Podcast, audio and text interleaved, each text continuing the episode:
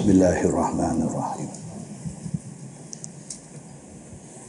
Assalamualaikum warahmatullahi wabarakatuh. Alhamdulillah wa bihi nasta'in.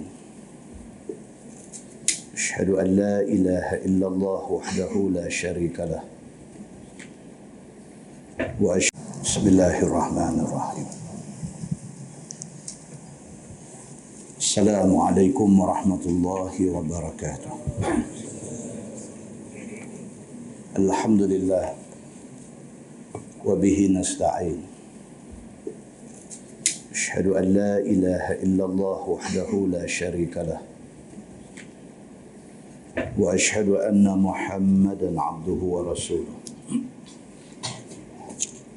Wa nusalli wa nusallim ala hadzal nabiyil karim Sayyidil Mursalin wa ala alihi wa sahbihi ajma'in.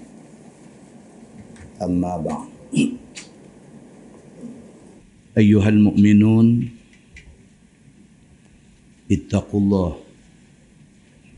Usikum wa iyaya bitaqwallah. Faqad fazal muttaqun. Muslimin dan muslimat mudah-mudahan dirahmati Allah subhanahu wa ta'ala. Di dalam sebuah hadis An Abi Hurairah radhiyallahu anhu, bainama rajulun wa imra'atun lahu fis salafil khali la yaqdirani ala syai', فجاء الرجل من سفره فدخل على امرأته جائعا قد أصابته مسغبة شديدة فقال لامرأته أعندك شيء؟ قالت نعم أبشر أتاك رزق الله. فاستحثها فقال ويحك ابتغي إن كان عندك شيء. قالت نعم هنية نرجو رحمة الله حتى إذا طال عليه الطوى قال ويحك قومي فابتغي إن كان عندك خبز فأتيني به فإني قد بلغت وج وجهدت. فقالت نعم الآن ينضج التنور فلا تعجل. فلما أن سكت عنها ساعة قالت هي من عند نفسها لو قمت فنظرت إلى التنور فقامت فوجدت تنورها ملآن جنوب الغنم ورحييها تطحنان فقامت إلى الرحى فنفضتها وأخرجت ما في تنورها من جنوب من جنوب الغنم. قال أبو هريرة رضي الله عنه فوالذي نفس أبي القاسم بيده عن قول محمد صلى الله عليه وسلم لو أخذت ما في رحييها ولم تنقضها لا طحنتها إلى يوم القيامة أو كما قال. Hadis sahih riwayat Imam Ahmad daripada Abi Hurairah radhiyallahu an, kata dia berlaku pada satu zaman dahulu, satu orang lelaki dan isterinya yang mereka ini la yaqdirani ala syai', hidup miskin susah tak mampu apa-apa. Itu hadis dia. Abu Hurairah cerita, dia kata Nabi sallallahu alaihi wasallam bagi tahu, Nabi kata berlaku pada satu zaman dulu, fi salafil khali, pada satu zaman lama dulu, Nabi kata ada satu laki-laki dengan isteri dia yang dua-dua depa ni la yaqdirani ala syai', tak mampu apa, miskin, susah, hidup melarat. Faja'a ar-rajul min safarih, satu hari suami ni balik daripada satu musafir. Fadakhala ala imraatihi ja'i'an qad asabathu masghabatun syadidah. Satu hari suami ni balik daripada satu musafir, dia masuk dalam rumah dalam keadaan ja'i'an, dalam keadaan lapang. Qad asabathu masghabatun syadidah, telah menimpa dia satu kebuluran yang amat sangat. Tak ada benda nak makan.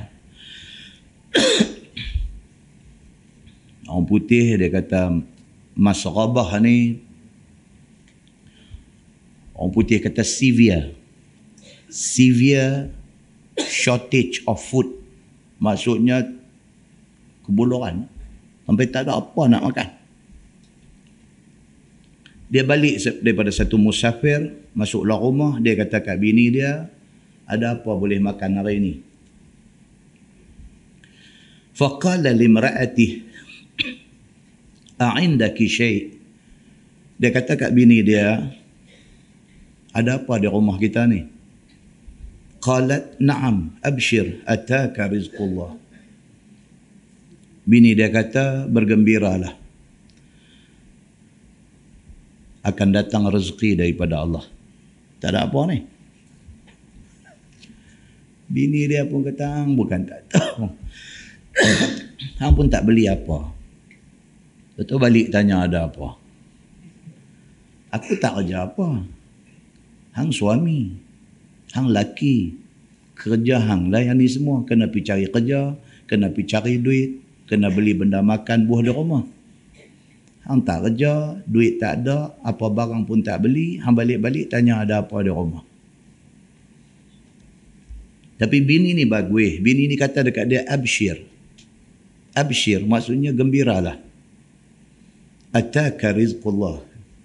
Dia kata, sah Allah nanti bawa mai rezeki. Dia kata. Fastahathaha. Oh, dia duduk desak bini dia.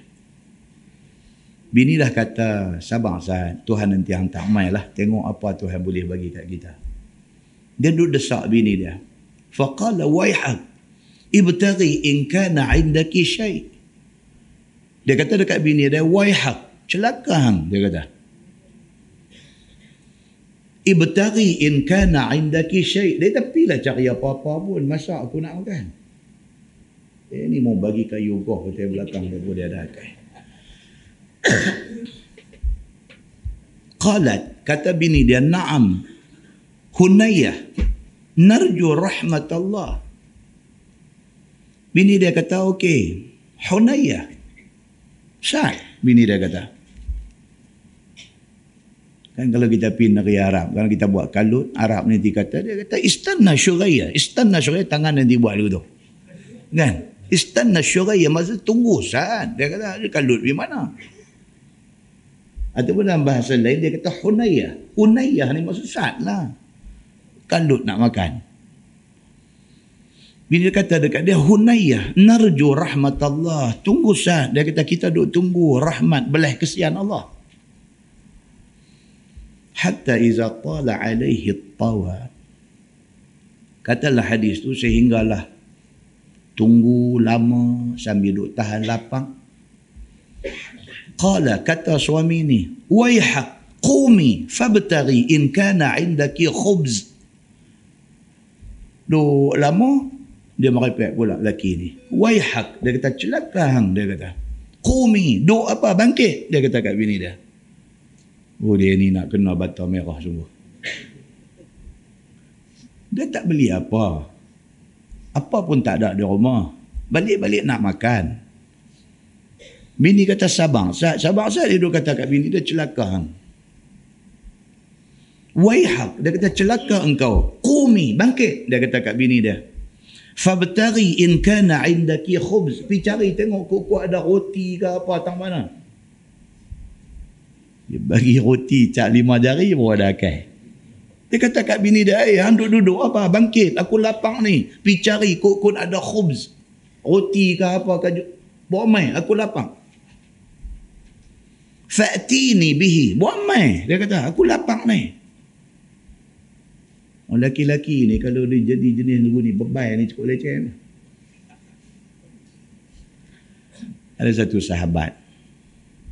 Kunci mana? Meninggal lah dia pun. Kunci mana? Tapak kaki luka. Bila kunci mana ni, luka ni nak jadi asbab lah. Nak jadi pasal. Dia meroyak, satu tapak kaki menanah. Jadi dia tak apalah, dia sakit. Tapak kaki menanah, cuti, duduk di rumah. Bini pergi kerja. Bini pergi kerja, balik lambat. Bini cikgu sekolah. Balik lambat, mesyuarat lah, apalah sekolah tu. Dia bebai lah. Dia bebai ni sampai ke tahap bercakap merapu lah. Dia kata kat bini dia, oh aku sakit lagu ni, nak bangkit berjalan tak boleh, tapak kaki je dunia nak bergerak tu. Hang duk pergi pasang lelaki lain kat dia luang. Oi. So, jadi bini dia kena sabar semua. Dah lah hang sakit. Nak pergi pancung pun aku kena usung buat pi. Segala urusan hang A sampai Z aku kena buat. Ni aku pergi kerja ni, pergi cari makan. Pasal apa? Pasal nak bagi makan hang yang sakit dengan anak-anak semua. Aku balik lambat pula pasal sekolah no, ada ada meeting, ada apa semua. Eh tak boleh nak faham ke? Dah tak faham tak? Pi buat marah-marah pula, pi tuduh pula dekat, dekat bini dia ni, yang hang balik lambat ni, hang pasang jantan lain ke apa? Pasal aku sakit ni. Ai. Ringkas cerita. Dia radang kat bini dia ni, dia cerai bini dia talak tiga. Astaghfirullahalazim. Ini kata bebai. Hang tu sakit, nak bergerak pun nak kena orang tolong.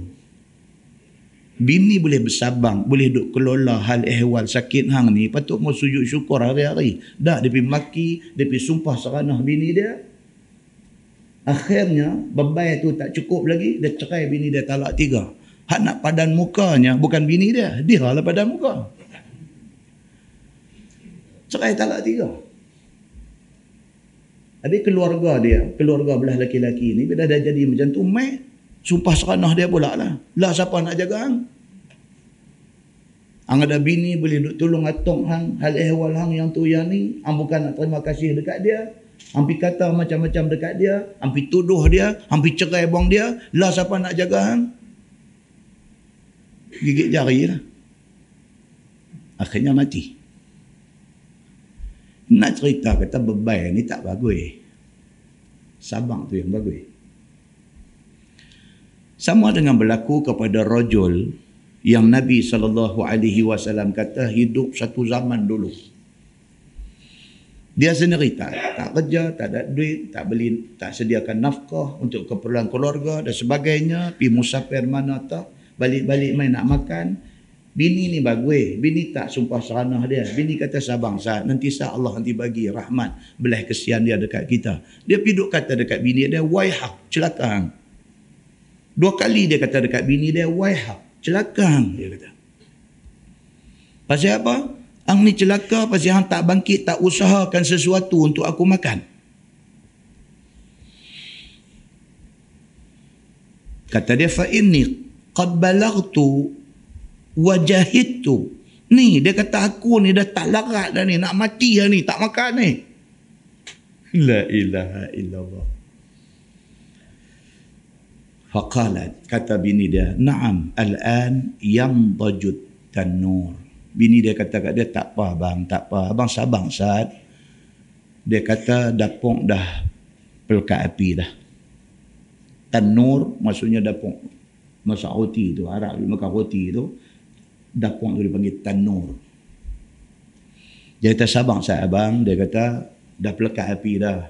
Dapur duk menyala api dah, tunggu sah. Fala ta'jal, dia kata kat lelaki dia tersaduk, kalau abang sat lagi okey.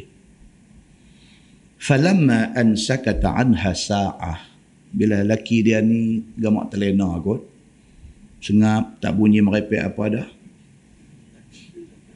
Qalat hiya min 'indi nafsiha, isteri ni berkata-kata dalam diri dia.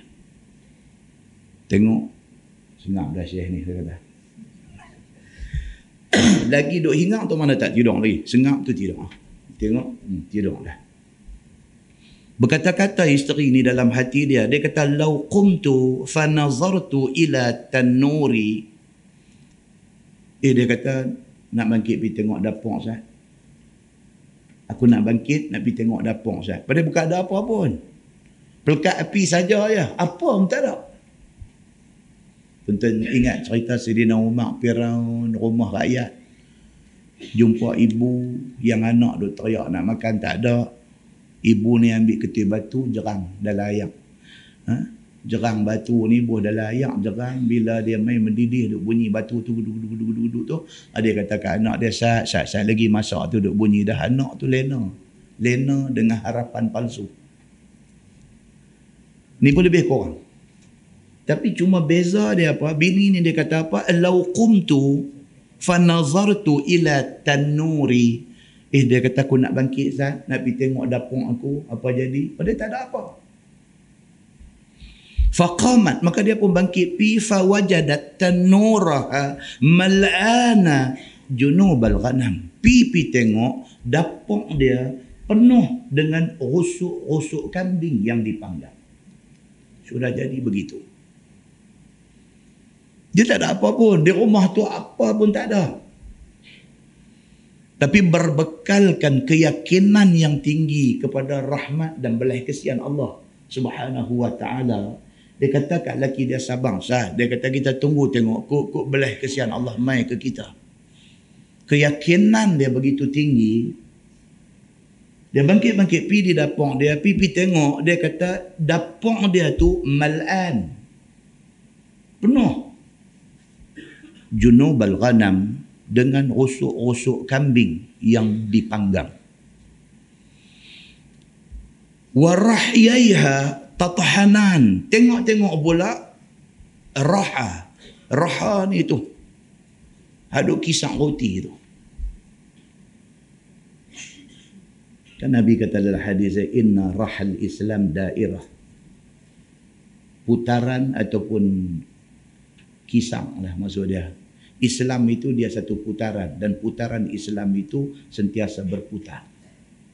Raha.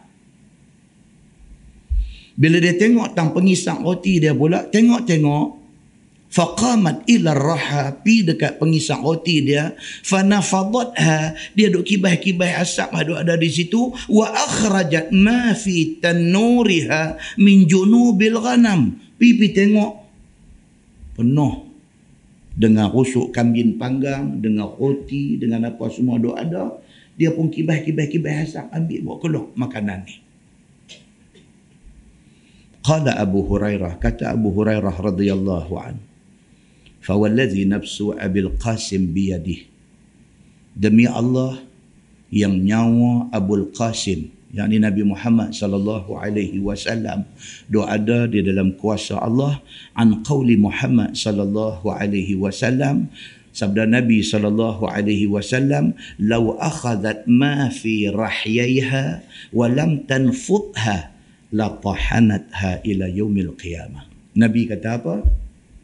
Kalaulah sekiranya dia ni dia pi ambil saja rusuk kambing yang dipanggang tu, pi ambil saja roti haduk ada tu bagi makan, tanpa pi duk kibah-kibah hasap nak tengok ada banyak mana, sudah tentulah benda tu berkekalan sampai hari kiamat.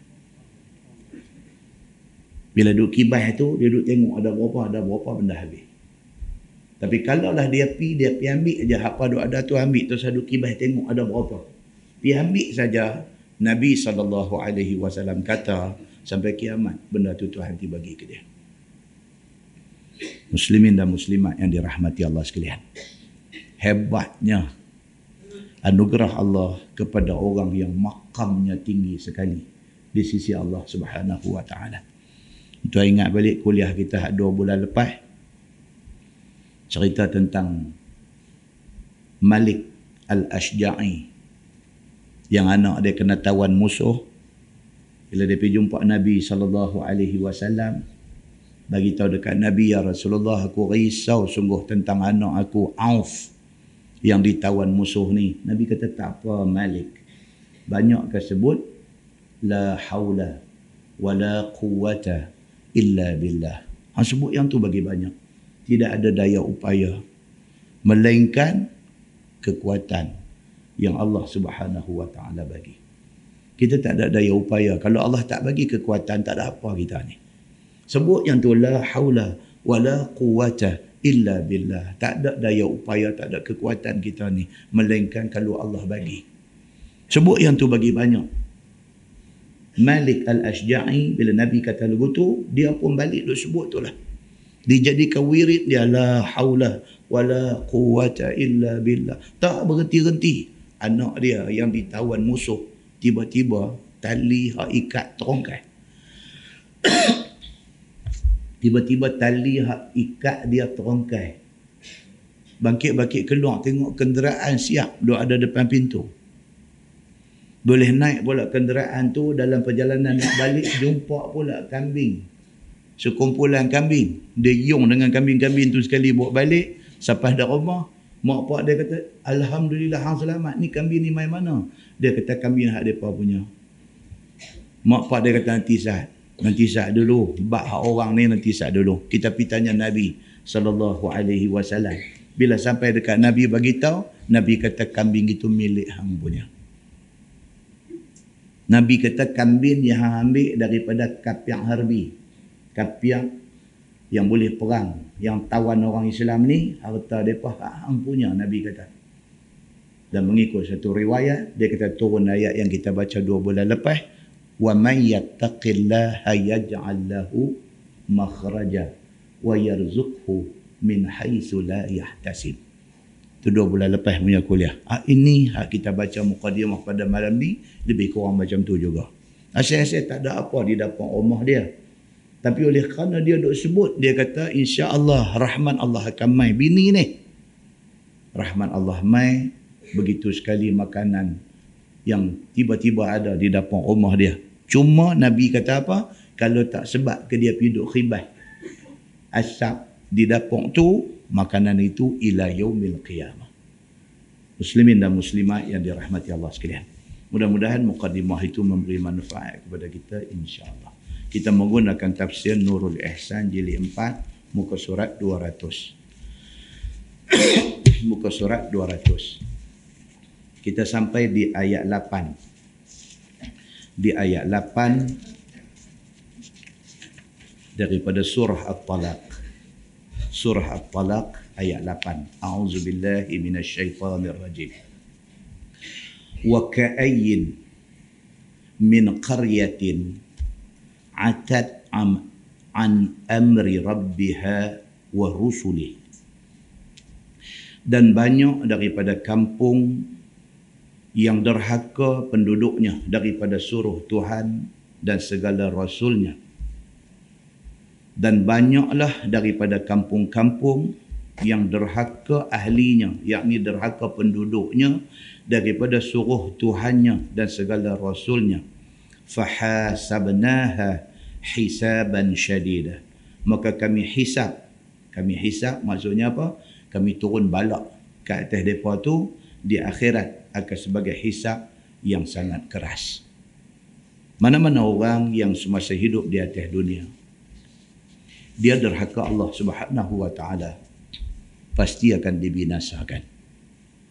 Sama ada binasa itu berlaku atas dunia ataupun tak kena atas dunia, akhirat dia tak boleh lari ke mana. Tuan-tuan, kalau kita tengok dalam Quran banyak cerita tentang benda ni. Tuan-tuan tengok dalam surah Al-Ankabut ayat tiga puluh sembilan empat puluh satu. Firman Allah, a'udzubillahi minasyaitanir rajim. Wa Qarun wa Fir'aun wa Haman. Wa laqad ja'ahum Musa bil bayyinat. Fastakbaru fil ardi wa ma kanu sabiqin. Fakullan akhazna bi zanbihi. Faminhum man arsalna alaihi hasiba. Wa minhum man akhadhathu as-sayha. Wa minhum man khasafna bihil ard. Wa minhum man aghraqna. Wa ma kana Allahu liyazlimahum. Walakin kanu anfusahum yazlimun. Sadaqallahul azim. Tuhan sebut dalam surah Al-Ankabut, Qarun, Fir'aun dan Haman. Tuhan sebut tiga ni serangkai. Pasal apa? Pasal mereka hidup sezaman. Zaman tu zaman Nabi apa? Zaman Nabi Musa. Sebab Nabi Musa ni duduk dalam kumpulan Nabi yang ulul azmi. Maksudnya Nabi-Nabi di antara kalangan Nabi-Nabi yang kuat kena ujian dengan Tuhan. Nabi Musa sahaja kena challenge dengan berapa ramai kepala masang. Qarun, oh, kerana kaya dia, kunci khazanah dia saja diusung oleh tujuh ekor unta. Bukan harta dia, kunci. Kunci khazanah dia, kunci saja tujuh ekor unta. Wa Fir'aun, ini tak payah cerita. Wa Haman, Perdana Menteri Fir'aun. Tiga-tiga ni cukup untuk bukan sahaja menyakitkan hati, bahkan menyakitkan kepala Nabi Allah Musa alaihi salam. Tiga-tiga ni Tuhan sebut wa Qarun, wa Fir'aun, wa Haman. Wa laqad ja'ahum Musa bil bayyinat. Nabi Musa mai jumpa tiga-tiga depa ni dengan membawa al bayyinat. Nabi Musa bawa mai kitab apa? Taurat. Bawa mai kitab Taurat. Baca dekat mereka. Jangan pakai. Allah bekalkan kepada Nabi Allah Musa alaihi salam mukjizat yang berbagai-bagai. Tak mau terima. Walaupun kegemaran Fir'aun ialah apa? Bela magician. Dia bela ahli sihir. Fir'aun ini hobi dia apa? Dia syok dengan ilmu sihir. Maka mana-mana daripada kalangan rakyat dia yang pandai sihir, boleh mai lapor diri dekat dia, dia dia bayar gaji bulan. Mereka ni kerja apa? Kerja mereka mengasah kepandaian mereka di dalam ilmu sihir. Dia mau yang tu aja. Dia syok dengan ilmu sihir. Sesuai dengan hobi Fir'aun, suka kepada benda-benda sihir, Allah hantar mai Nabi Allah Musa alaihi salam, dibekalkan kepada Musa, di antaranya ialah apa? Mukjizat tongkat dia. Yang kita baca dalam Quran cerita tentang benda ni. Bila Musa dipanggil mai ke depan Firaun, Firaun suruh dia challenge ahli-ahli sihir yang duk ada ramai ni. Firaun hangguk kepala, ahli-ahli sihir ni ambil tali-tali ni baling-baling-baling semua jadi ulang. Ahli sihir dia yang makan gaji dengan dia, yang duk ada ramai-ramai ni, ambil apa tali pun baling aja jadi ulang. Baling aja jadi ulang. Allah Subhanahu Wa Ta'ala kata dekat Musa, Musa, campak tongkat hang. Campak jadi ulang paling besar. Kalau lah anaconda lah. Nama tu tak tahulah nama apa. Tapi jadi ulang paling besar, maka ulang ni telan semua ulang yang kecil-kecil daripada ahli sihir ni. Bila jadi macam tu, apa kata ahli sihir ni, mereka tengok-tengok macam tu, mereka kata ini bukan sihir lagi. Ini cerita lain daripada sihir. Bahkan sebahagian daripada ahli sihir, Fir'aun kata apa? Kalau logo tu hanglah sifu kami. Mereka kata Musa ni pun ahli sihir juga, tapi sifu mereka. Mana hang punya ilmu lebih pada kami. Kami takkan menuntut di Gunung Jerai, hang mungkin pergi sampai Gunung Everest. Mana kata hang sifu kami. Kacau tuan-tuan. Hati tidak terbuka untuk nak terima hidayah Allah Subhanahu Wa Ta'ala. Walaupun Nabi Allah Musa alaihi salam mai jumpa mereka bil bayyinat, dengan bukti-bukti yang dia ni pesuruh Allah. Fastakbaru fil ardi. Mereka takabur di atas muka bumi. Fir'aun takabur, Qarun takabur, Haman takabur. Mereka takabur, tidak boleh terima kebenaran yang dibawa oleh Nabi Allah Musa alaihi salam. Ni yang kata apa? Hati tertutup. Macam tu dengan orang lah ni pun, hati tertutup. Tak mau dengar Quran, tak mau dengar hadis Nabi. Dia tak boleh dengar. Dia dengar, dia rimah, dia hangat, dia tak boleh duduk lama, dia cemuih, dia hati tak terbuka. Daripada awal dah hati tak berasa nak pergi dengar, tak berasa. sepuluh tahun, lima belas tahun, dua puluh tahun orang duk main mengajang sebelah rumah dia. Orang duk main punya ramai duk dengar pengajian, dia dua puluh tahun dia tak nak main. Dia tak berasa nak main. Ini yang dikatakan apa? Hidayah Allah. Allah Subhanahu wa ta'ala kata apa? Apa jadi kepada orang yang seumpama Qarun, seumpama Fir'aun, seumpama Haman ini? Tuhan kata, fakullan akhazna bizanbih. Tiap-tiap satu daripada orang yang macam ni, fakullan, maka tiap-tiap satu daripada orang seumpama Qarun, seumpama Fir'aun, seumpama Haman ini, akhazna bizanbi, kami akan pastikan, kami ambil tindakan di atas dosa mereka. Maknanya bukan Qarun saja, bukan Fir'aun saja, bukan Haman saja, orang yang seumpama mereka ni, kami akan make sure, kami akan pastikan, Tuhan kata kami ambil tindakan di atas dosa mereka. فَمِنْهُمْ مَنْ أَرْسَلْنَا عَلَيْهِ حَاصِبًا. Kalau dilihat kepada yang lepas-lepas, Tuhan kata ada di kalangan manusia yang derhaka Allah ini, kami datangkan kepada mereka azab dalam bentuk hasibah, hujan ketui batu kerikil daripada langit. Turun mai hujan batu, bukan hujan batu, hujan daripada ketui batu. Hari itu Saudi kena hujan batu. Bukan ketui batu, hujan, ais, ais ketui. Turun, oh tuan-tuan. Rosak rumah, rosak kereta, rosak binatang ternakan mati. Itu bukan batu, itu ais. Tapi bila dia turun dalam bentuk ketui, cermin kereta pecah, cermin tingkap rumah pecah, binatang mati. Keluar gambar dalam internet, semua orang boleh tengok. Tapi umat yang dimurkai Allah Subhanahu wa ta'ala bukan hujan batu, dihujani mereka dengan ketui batu. Wa minhum man akhadathu sayha. Tuhan kata ada di kalangan yang derhaka Allah, yang takabur dengan Allah ini, Allah binasakan mereka dengan sayha, dengan bunyi jerkah. Sayha ini bunyi jerkah yang membinasakan.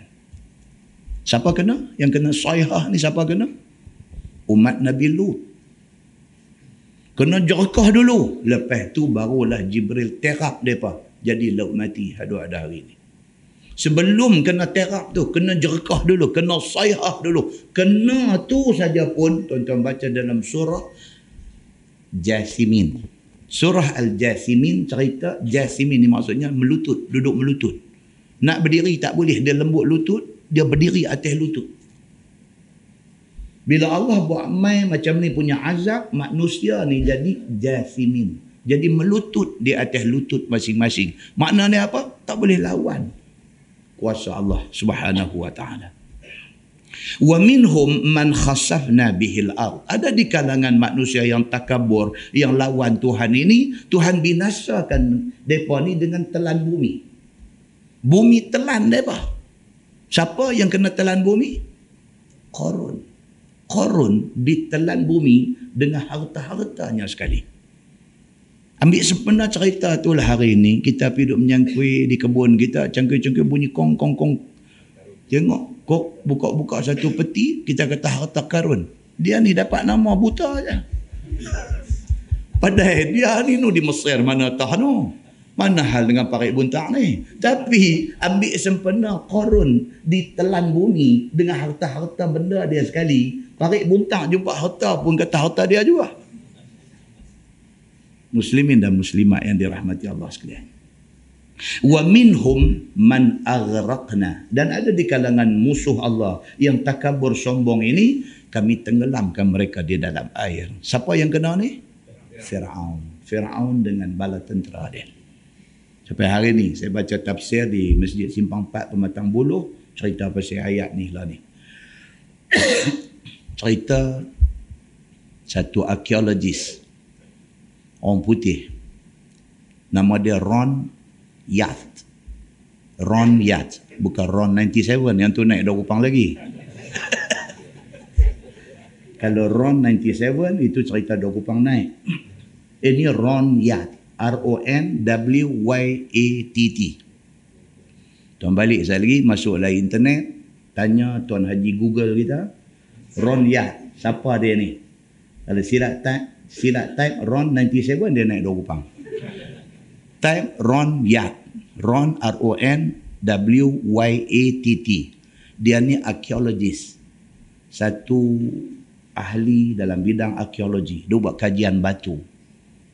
Tak ada pasal-pasal pergi buat kajian, pergi dive, pergi terjun masuk dalam Laut Merah, pergi kaji ni tempat yang kata Firaun tenggelam ni. Orang putih tuan-tuan. Depa ni, depa baca cerita dalam Quran. Mereka pergi buat kajian, bukan nak beriman. Mereka pergi buat kajian untuk nak membuktikan kata Quran tak betul. Tapi malangnya, bila buat kajian betul. Dia pergi jumpa di dasar Laut Merah tu, dia bukan sahaja pergi nak cari benda tu. Dia pergi kaji kedalaman Laut Merah, daripada tebing sana nak mai tebing sini berapa jauh. Dia buat kajian pula jarak yang macam tu. Kalau tentera turun mai tak putih-putih, boleh isi berapa ramai tentera dan sebagainya. Ni Ron Wyatt pergi buat kajian macam tu.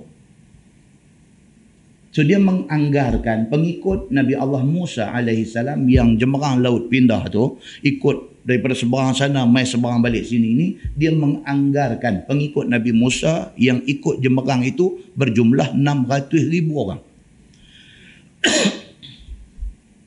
Kajian dia, dia bukan buat kajian suka-suka hati nak sebut figure ataupun angka tu.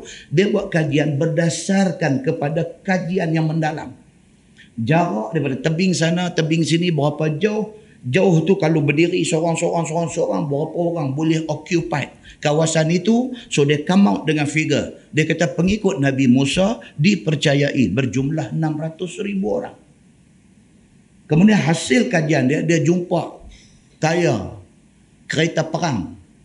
Saya bagi balik internet lah, tengoklah internet. Eh, tu pergi duk cerita banyak-banyak, bagi duk tengangang mulut pun karut juga. Balik buat kerja rumah sikit. Dia buat keluar gambar sekali tu, gambar roda tu. Roda kereta yang dipercayai. Itu kereta Firaun naik. Pasal apa? Pasal tayar dia plated dengan mai. Dan usia, usia tayar tu, dia arkeologis. Arkeologis ni kerja buat kajian nak tahu batu ni berapa usia dia. Berapa umur. Ini kerja Ron Wyatt. Dia arkeologis. Dan jangkaan hayat tayar yang dia jumpa tu menepati dengan tempoh masa kejadian Nabi Allah Musa alaihi salam kena ligan dengan Fir'aun laknatullah alaih. Tuan-tuan, orang putih dia kaji. Kita tu saya kata kaji. Ayat tu pun tak baca pun. Muslimin dan muslimat yang dirahmati Allah sekalian. Tuhan kata wa minhum man aghraqna. Di kalangan orang yang takabur, tak mau nak ikut ajaran Allah dan Rasul ini, ada yang kami hukum depa dengan tenggelamkan depa di dasar laut.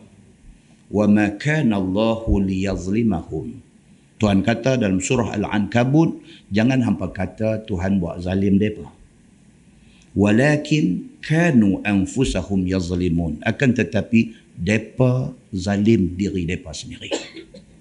Kita tuan-tuan, kita tahu kata tak semayang tu salah. Dosa tak semayang ni, azab dia macam ni, macam ni. Kita tahu, saja tak mau semayang. Siapa buat zalim kita?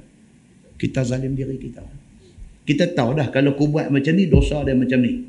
Tak pergi buat juga. Kita zalim diri kita. Kita tahu dah kata speed trap ni, kalau kena tiga ratus ringgit, tak pergi duk tekan juga. Bayang lah. Ha?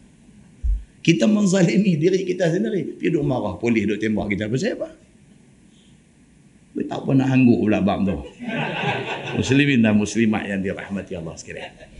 Ha, itu ceritanya. Itu cerita yang berlaku dalam ayat lain. Kita tengok dalam surah Al-Haqqah. Allah sebut apa? A'udzubillahi minasyaitanirrajim. Kazzabat Samud wa 'Adun bil qari'ah. Kaum 'Ad dengan kaum Samud. Apa masalah depa ni? Depa ni mendustakan hari kiamat. Depa tak percaya kiamat. Kaum 'Ad dengan kaum Samud. Depa tak percaya kepada hari kiamat. Fa'amma Samud fa'uhliku bit-tariyah. Kerana tak percaya kepada hari kiamat, bermakna tak percaya Allah, bermakna tak percaya Nabi yang dihantar kepada mereka. Kerana itu, fa'amma Samud, maka ada pun kaum Samud ini, fa'uhliku bit-tariyah. Dibinasakan kaum Samud ini dengan tariyah. Tariyah ini maksudnya apa? Petir yang melampau. Kena petir yang melampau. Tara ni maksudnya melampau. Tarut maksudnya orang yang melampau. Bila disebut dalam Quran, mereka ni dibinasakan. Fa'uhliku bit-tariyah. Mereka di, dibinasakan dengan satu yang melampau. Dalam tafsir bagi tahu. Dia kata apa dia tu yang kata sesuatu melampau itu? Petir yang melampau. Wa amma 'Adun, maka ada pun kaum 'Ad pula, fa uhliku birihin sarsarin 'atiyah. Manakala kaum 'Ad pula dibinasakan depa ni dengan angin yang melampau sejuk dan melampau kencang. Angin tu melampau sejuk, extremely sejuk dan juga melampau kencang, cukup dekat dia puput orang terbang. Demikian yang menimpa kaum 'Ad dan kaum Samud. Ini ayat yang kita duk baca lah ni nak cerita macam tu. Allah kata wa ka'ayyin min qaryatin 'atat 'an amri rabbiha wa rusulih. Dan banyak daripada kampung-kampung derhaka penduduknya kepada Allah Subhanahu wa ta'ala. Fahasabnaha hisaban syadida, maka kami hisab mereka di akhirat dengan hisab yang amat sangat. Dunia kena, akhirat pun kena. Firman Allah wa 'adzabnaha 'adzaban nukra, dan kami azab mereka itu akan sebagai azab yang sangat jahat, iaitu neraka. Oh, neraka ni dahsyat tuan-tuan. Panggillah satu penceramah pandai berceramah macam mana pun, dia tidak akan mampu memberi gambaran neraka yang sebenar. Tak mampu. Panggillah satu ahli pidato, satu orang yang ilmu agama tinggi melangit, mai untuk nak cerita pasal neraka, dia tidak akan mampu untuk nak mencerita hakikat neraka hak sebenar. Dia ada benda tuan-tuan yang perkataan tak boleh cerita. Kalau cerita pun tak sampai, melainkan kena tengok. Duk cerita ni, cerita ni tak mana pandai cerita pun tak nampak. Tengok-tengok tu baru tahu. Oh, ni rupanya yang kata neraka. Muslimin dan muslimat yang dirahmati Allah sekalian. Firman Allah, fadzaqat wabala amriha. Maka rasa ia, yakni ahli penduduk kampung itu, yakni penduduk kampung yang derhaka Allah itu, akan seksa akibat daripada kerja derhaka dia. Hari itu, dia terima padah dia. Habuan atas dunia ni tak percaya. Habuan atas dunia ni tak mau ikut Quran. Habuan atas dunia ni menentang Islam. Hari akhirat esok, terima padah. Quran kata lagu tu aja. Wa kana aqibatu amriha khusra. Dan adalah kesudahan kerja mereka tidak lain melainkan rugi dan binasa. Menyesal. Kan dalam hadis cerita tentang ahli kubur. Dia bercakap. Kata nadamatuna min a'marina. Oh, kami menyesallah umur yang Tuhan bagi ke kami. Ni ahli kubur ni. Nadamatuna min a'marina. Kami menyesallah dengan umur Tuhan bagi ke kami. Tuhan bagi kami atas dunia hidup sampai umur enam puluh. Awaklah pahala hak kami bawa balik banyak ni aja. Eh, masa hidup atas dunia dulu, Tuhan pernah bagi kita kerja gaji sampai lima enam ribu sebulan.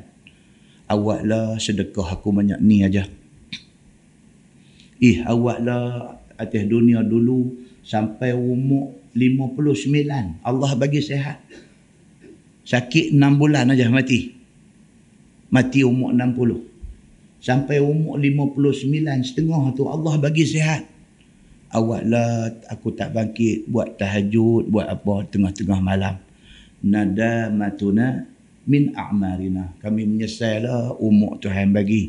Kami tak manfaatkan sebaik-baiknya. Muslimin dan muslimat yang dirahmati Allah sekalian. Firman Allah, a'addallahu lahum azaban syadidah. Dan telah kami sedia bagi mereka itu akan azab yang sangat sakit di akhirat, iaitu neraka. Fattaqullaha ya ulil albab. Maka takutlah olehmu akan Allah. Wahai segala orang yang mempunyai akal, jangan bantah, suruh dan tegah Allah Subhanahu wa ta'ala. Quran ni tuan-tuan, dia main ayat dia ni, lagu pujuk kita, lagu habang kat kita elok-elok. Allah Subhanahu wa ta'ala guna ayat fattaqullah. Takutlah kepada Allah. Takut ni maksudnya apa?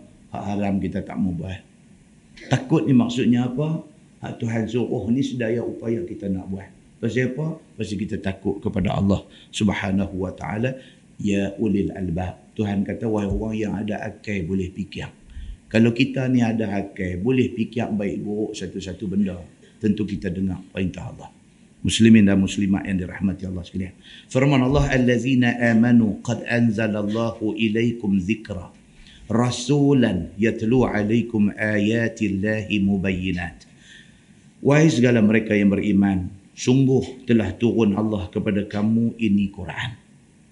Tuhan abang elok-elok dia kata ni, ku nak abang ke hampa, qad anzalallahu ilaikum zikra. Quran ni Tuhan buat turun betul. Bukan cerita bohong, bukan cerita lawak, bukan nak kena apa. Nak habaq betul-betul kata Quran ini Allah yang buat turun. Cuma kita tak tahu ni kesahihan cerita kata Pope Benedict masuk Islam. Hak ni tak tahu.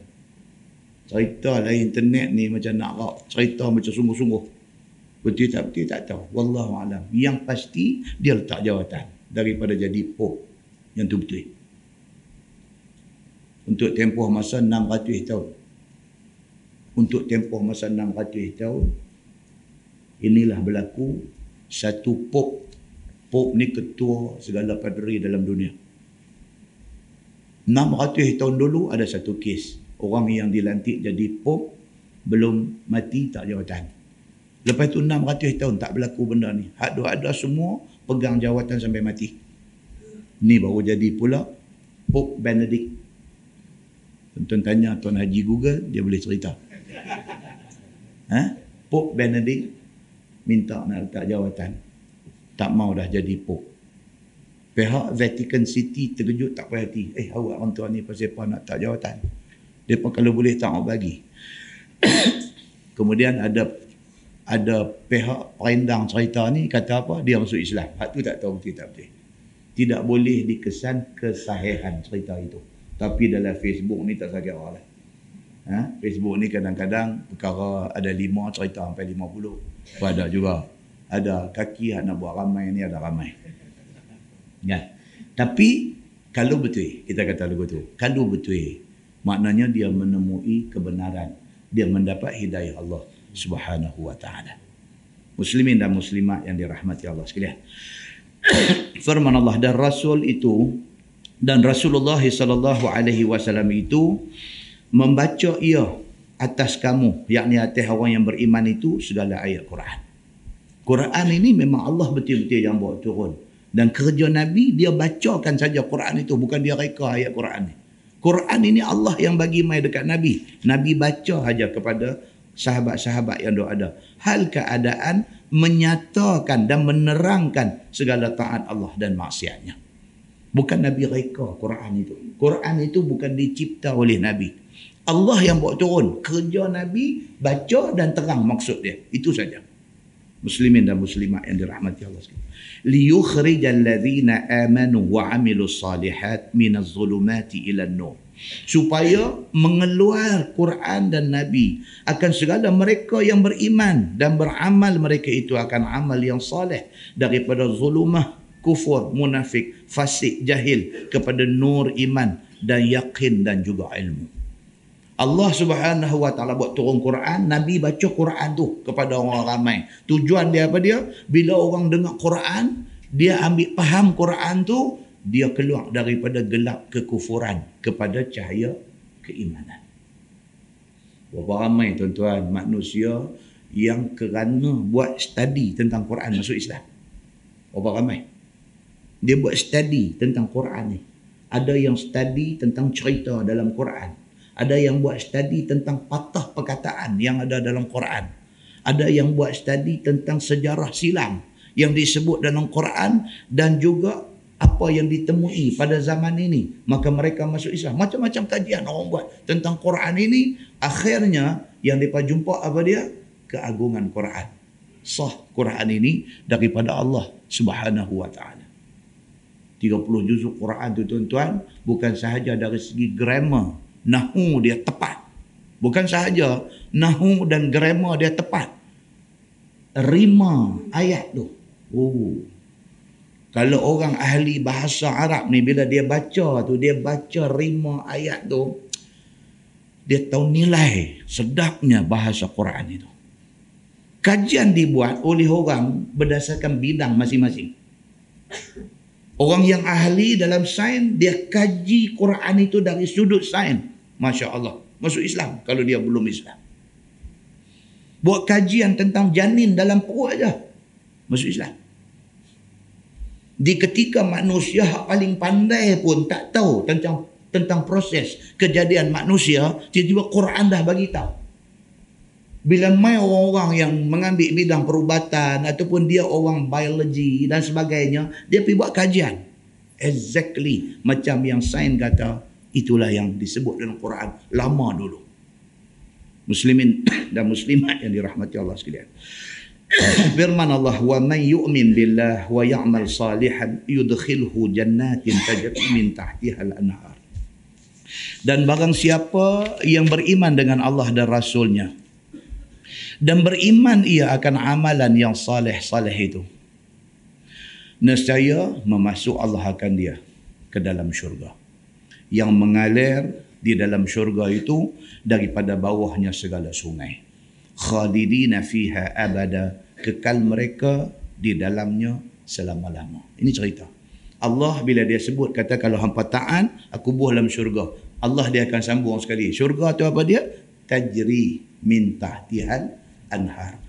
Apa apa rahsia di sebalik Allah duk ulang sebut benda tu tak tahu. Apa ni yang yang menarik sangat ni yang kata syurga di bawahnya mengalir sungai tu? Apa menarik dia? Yang pastinya menarik. Yang pastinya benda tu tentu menarik. Tapi apa menarik dia tu? Sampai Allah ni sebut berulang-ulang kali. Sebut aja syurga, terus sambung dengan tajri min tahtihal anhar. Esok tuan-tuan, kita masuk syurga, kita tengok, oh kita tahu. Oh, inilah benda yang Allah duk sebut berulang-ulang kali. Tak boleh digambar oleh mata manusia.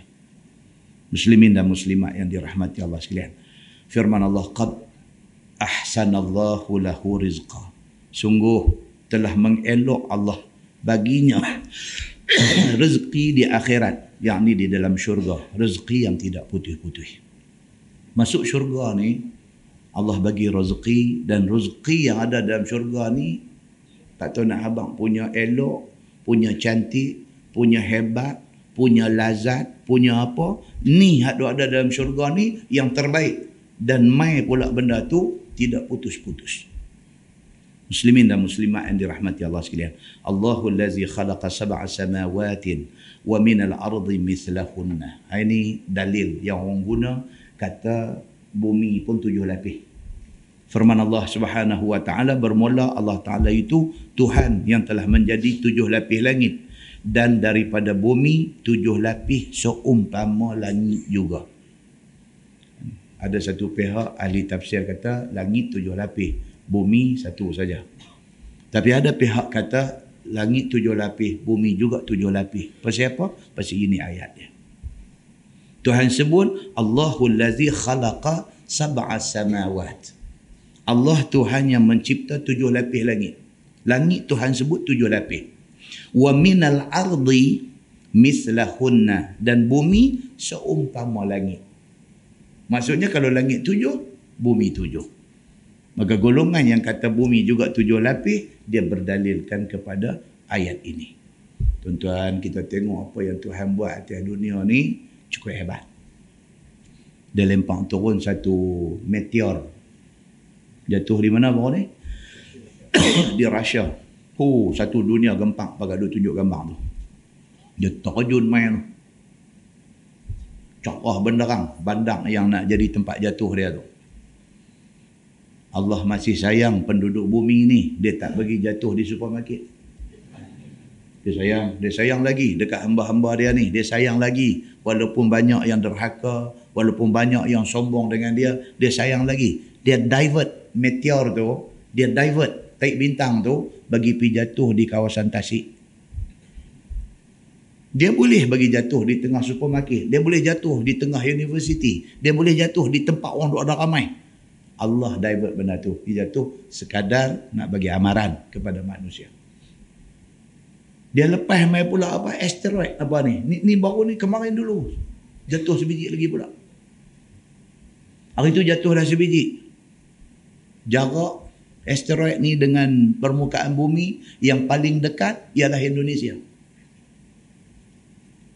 Dia lintas, dia turun sekeping batu, batu besi yang dijangka sebesar padang bola. Terbang jatuh. Dia lintas ke tepi bumi aja, melalui kawasan permukaan bumi yang paling hampir Indonesia. Tuhan divert terus. Terus tak mai ke bumi. Kalau dia lepas mai besar padang bola tu, kira surau Taman Kerian ni habis. Mai-mai kutip tinggal cepek mata. Ya, Ustaz Samsuri patut tinggal cepek mata. Ya, dia pun tak ada lah. Muslimin dan muslimat yang dirahmati Allah sekalian. Dua hari lepas, luruh sekeping lagi. Maksud dia apa tuan-tuan? Amaran demi amaran Tuhan duk bagi. Nah, abang kata kehancuran alam sudah dekat. Kehancuran alam maksud dia apa? Kiamat. Dekat. Dia duk main merapu dah lah ni. Dia duk main merapu. Tu cerita angkasa. Ni bumi. Tuan-tuan masuk lagi, tanya Haji Google lagi sekali. Tulis di dalam search engine tu, tulis Jurang Mariana. Jurang Mariana. Ni cerita di bumi pula, di laut ni. Jurang Mariana. Satu jurang di dasar laut yang paling dalam dalam dunia. Ini, ini, ini nak cerita kebesaran Allah. Nak cerita kuasa Allah. Di mana letak ni? Yang kata Jurang Mariana ni, di mana letak dia? Di sebelah timur Mindanao, Sulu. Sulu pula. Tapi saya tak mau cerita dah. Pasal Sulu ni dua tempat dah saya cerita. Kan? Di mana letak yang kata Jurang Mariana ni di mana? Di timur Mindanao. Okey. Dia terletak di antara perairan. Dia terletak di Laut Pasifik yang menjadi border dengan kawasan Laut Laut Sulu, Filipin ni. Di situ letak dia. Kedalaman dia yang kata Jurang Mariana ni, dalam dia daripada permukaan laut turun pergi ke dalam tu, lebih dalam daripada ketinggian Gunung Everest. Puncak Everest tu puncak tertinggi dunia. Tinggi dia berapa? Everest ni. Kalau pengetahuan amfil lah buat ni. Kau. Everest ni tinggi dia berapa? lapan perpuluhan lapan kilometer. Tinggi Everest. Daripada permukaan laut naik pergi sampai puncak Everest lapan perpuluhan lapan kilometer.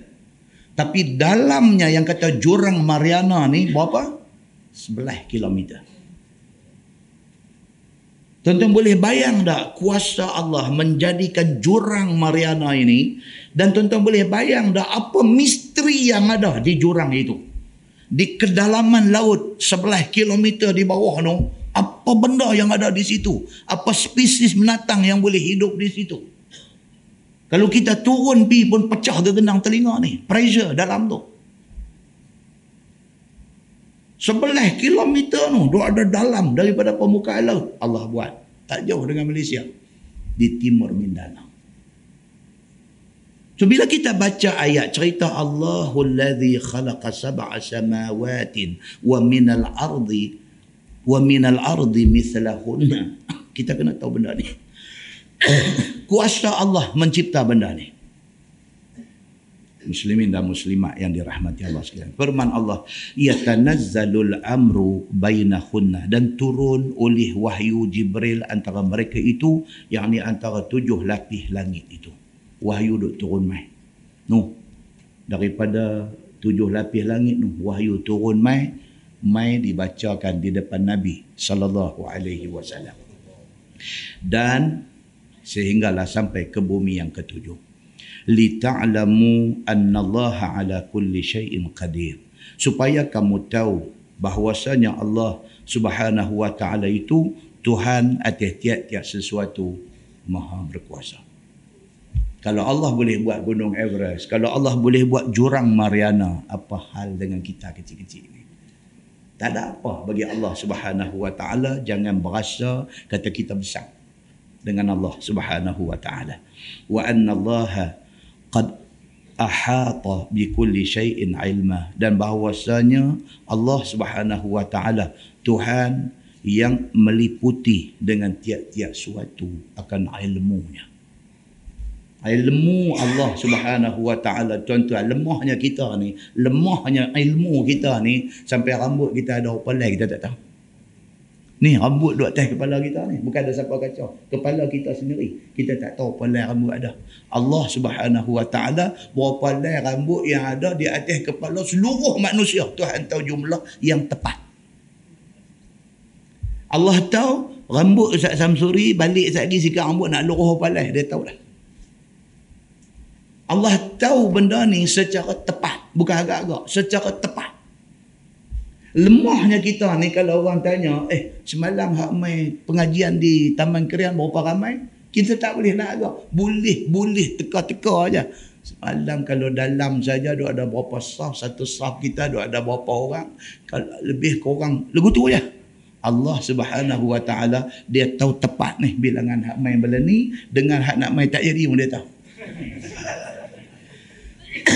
Itu yang kata Allah subhanahu wa ta'ala hak nak main. Dia niat nak main tapi tak jadi. Allah tahu. Pahala dapat tak? Dapat. Tuhan bagi. Bukan kita hak main ni. Kita hak main ni telah dah. Ni hak nak main ni. Memang niat daripada kemarin ni. Duk ingat dah hari ni nak main. Tiba-tiba ada arai tadi. Tak boleh main. Pahala dapat dah. Niat nak main tu. Pahala Tuhan bagi dah. Tuan-tuan boleh bayang dah. Allah tak perlu pakai accountant untuk nak urus bagi pahala kat siapa, nak tolak pahala siapa, tak gaduh, memadai dengan kudrat Allah subhanahu wa ta'ala. Oh tuan-tuan, kalau kita kena Tuhan macam tu tak berani tuan-tuan. Nak bantah Tuhan ni tak berani lah. Ya Allahu Akbar. Kita tahu diri kita siapa, kita tahu Allah tu siapa. Muslimin dan muslimat yang dirahmati Allah sekalian, tajuk baru Surah At-Tahrim Madaniyah. Nak baca ke tak mahu? Kau tangguh, tajuk baru kuliah lain dah. Baru bismillah. Surah At-Tahrim Madaniyah. Surah ni dia nak cerita apa tuan-tuan? Bahagian pertama ayat satu sampai ayat lima dia cerita pasal krisis rumah tangga. Ayat satu sampai lima nak cerita pasal krisis rumah tangga berlaku pada rumah tangga Nabi sallallahu alaihi wasallam. Hmm? Cuba kita baca. A'udzubillahi minasyaitanir rajim. Bismillahirrahmanirrahim. Ya ayyuhan nabi, wahai Nabi Muhammad sallallahu alaihi wasallam, lima tuharrim ma ahallallahu laka tabtaghi mardata azwajik. Kerana apa? Tuhan kata, kerana apa engkau wahai Muhammad engkau haramkan barang yang Allah subhanahu wa ta'ala halalkan bagi engkau? Kerana engkau nak menuntut keredaan isteri engkau. Itu dia. Allah subhanahu wa ta'ala dia tegur Nabi sallallahu alaihi wasallam. Tegur Nabi sallallahu alaihi wasallam pasal apa? Pasal Nabi pernah sekali dalam hidup dia kerana nak mengambil hati isteri. Kerana nak ambil hati isteri dia, Nabi mengharamkan benda yang dihalalkan oleh Allah subhanahu wa ta'ala. Apa cerita yang berlaku dalam rumah tangga Nabi ni? Wallahu ghafurur rahim. Allah Ta'ala tu hanya maha mengampun lagi maha rahim, yakni ampun akan segala kesalahan engkau kerana mengharamkan itu. Dalam sebuah hadis, kalau kita buka dalam Sahih Al-Bukhari, dia ada dua cerita dalam ni. Cerita yang pertama dalam Sahih Al-Bukhari, hadis daripada Aisyah radhiyallahu anha. Kata dia, kana Rasulullah sallallahu alaihi wasallam yashrabu asalan 'inda Zainab binti Jahsh wa yamkusu 'indaha, fawataitu ana wa Hafsah ala ayyatuna dakhala 'alayha faltaqul lahu akalta maghafir, inni ajidu minka riha maghafir. Qala Nabi sallallahu alaihi wasallam, la walakinni kuntu ashrabu asalan 'inda Zainab binti Jahsh falan a'uda lahu wa qad halaftu la tukhbiri bidzalika ahada. Itu hadis hadis sahih riwayat Al-Bukhari daripada Aisyah radhiyallahu anha. Dia kata satu hari Nabi sallallahu alaihi wasallam pergi tidur di rumah isteri dia yang bernama Zainab binti Jahshin. Tuan-tuan, Nabi ada berapa orang isteri? Sebelah. Dikira sampai kepada Khadijah, isteri Nabi sebelah. Khadijah nombor satu. Selagi Khadijah ada, selagi Khadijah tidak mati, Nabi tidak menikah dengan siapa-siapa pun. Itulah Khadijah satu-satunya isteri dia. Sampai Khadijah mati, Khadijah wafat, Nabi hijrah mai ke Madinah. Barulah Nabi menikah dengan Saudah. Isteri kedua Nabi, nama dia Saudah binti Zama'ah. Dia ni, yang kata Saudah binti Zama'ah ni, janda miskin. Satu janda miskin, suami mati kembali daripada hijrah ke Habsyah. Kan sahabat-sahabat disuruh oleh Nabi hijrah ke Habsyah, pergi sana, balik mai, mati laki dia. Dia miskin, hidup susah. Sekira-kira kalau dia balik kepada pangkuan keluarga asal dia, mereka tak masuk Islam, mereka akan paksa dia keluar daripada Islam. Nabi ambil dia, Nabi jadikan isteri Nabi. Okay? Nabi jadikan isteri Nabi. Jadi Saudah menjadi isteri Nabi sallallahu alaihi wasallam yang kedua. Lepas itu Aisyah, isteri yang ketiga. Lepas itu Hafsah binti Umar Al-Khattab. Kan? Bila Hafsah menjadi janda, Umar tanya Sayyidina Osman. Dia kata, Osman, maukah hang ambil anak aku buat bini? Osman kata, tak mau. Pergi tanya Abu Bakar As-Siddiq. Abu Bakar buat sengam, jawab mau pun tak, jawab tak mau pun tak. Umar sampai naik angin. Dia kata, mau abang mau lah, tak mau abang tak mau, jangan pergi susah aku. Dalam pada tu, Nabi kata, Nabi nak ambil Hafsah buat isteri. Umar punya seronok. Anak dia yang janda ni tiba-tiba Nabi nak ambil buat isteri, punya seronok dia. Dia pergi habaq kat Abu Bakar. Dia kata, Abu Bakar, hang ni banyak akal. Aku offer dekat hang, hang mau pun tak kata, tak mau pun tak, hang menyusah aku. Nabi ambil, alhamdulillah. Baru Abu Bakar cakap. Abu Bakar kata apa? Dia kata, sebenarnya aku dah terdengar di telinga aku, Nabi ada sebut tentang Hafsah. Tak mungkin aku nak pergi ambil dia, sedangkan Nabi pernah sebut tentang dia. Itu dia yang kata sahabat Nabi ni, kok mana pun Nabi dulu. Nabi menikah dengan Hafsah binti Umar Al-Khattab. Kemudian Nabi menikah dengan Zainab binti Jahshin, ni hadis yang kita baca ni. Siapa dia Zainab binti Jahshin ni? Bekas isteri kepada Zaid bin Harithah. Zaid bin Harithah ni siapa? Anak angkat Nabi. Bila bercerai dengan Zaid bin Harithah, bila Nabi menikah dengan Zainab binti Jahshin, musuh buat cerita. Mereka kata, apa punya Nabi? Mereka kata, menantu sendiri pun dia ambil buat bini. Pasal apa? Pasal Zaid bin Harithah ni, orang panggil dia Zaid bin Muhammad. Zaid bin Harisah ni dipanggil Zaid bin Muhammad sebelum turun ayat melarang bin kepada pak angkat ni. Jadi, bila Zaid ceraikan Zainab binti Jahshin, orang duk anggap Zainab tu menantu Nabi. Bila Nabi menikah dengan Zainab, inilah bola tanggung untuk musuh nak nak smash. Dia pun jumping smash. Dia bukan smash saja, dia jumping smash. Dia sambil lompat, dia smash. Dia kata, ni dia, Nabi yang hampa duk sanjung tinggi ni. Macam ni, hari ni hampa nampak dia punya true color dia. Hari ni hampa kenal dia siapa. Menantu sendiri pun dia sebat juga. Menantu sendiri pun dia boleh makan. Macam ni punya orang, hampa nak buat bagi jadi Nabi. Sedap dia bantai. Sedangkan, anak angkat bukan anak. Baik, Zainab binti Jahsh ni pula di kalangan sebelah orang isteri Nabi, dia hak paling segak. Dia hak paling segak. Kalau tuan-tuan baca cerita, Zainab binti Jahsh ni terkenal satu orang yang sangat segak.